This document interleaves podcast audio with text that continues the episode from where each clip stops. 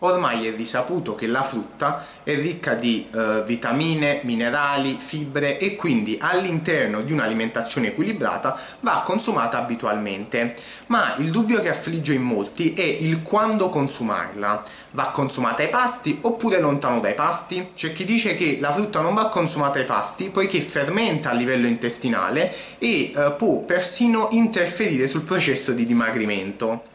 Ogni volta che sento ciò mi viene da ridere, poiché eh, in realtà questa è una grandissima bufala, in quanto non c'è nessuna differenza se assumete la frutta ai pasti oppure lontano dai pasti. Non cambia assolutamente nulla, quindi consumate la frutta quando volete, quando vi fa più comodo, purché la consumate.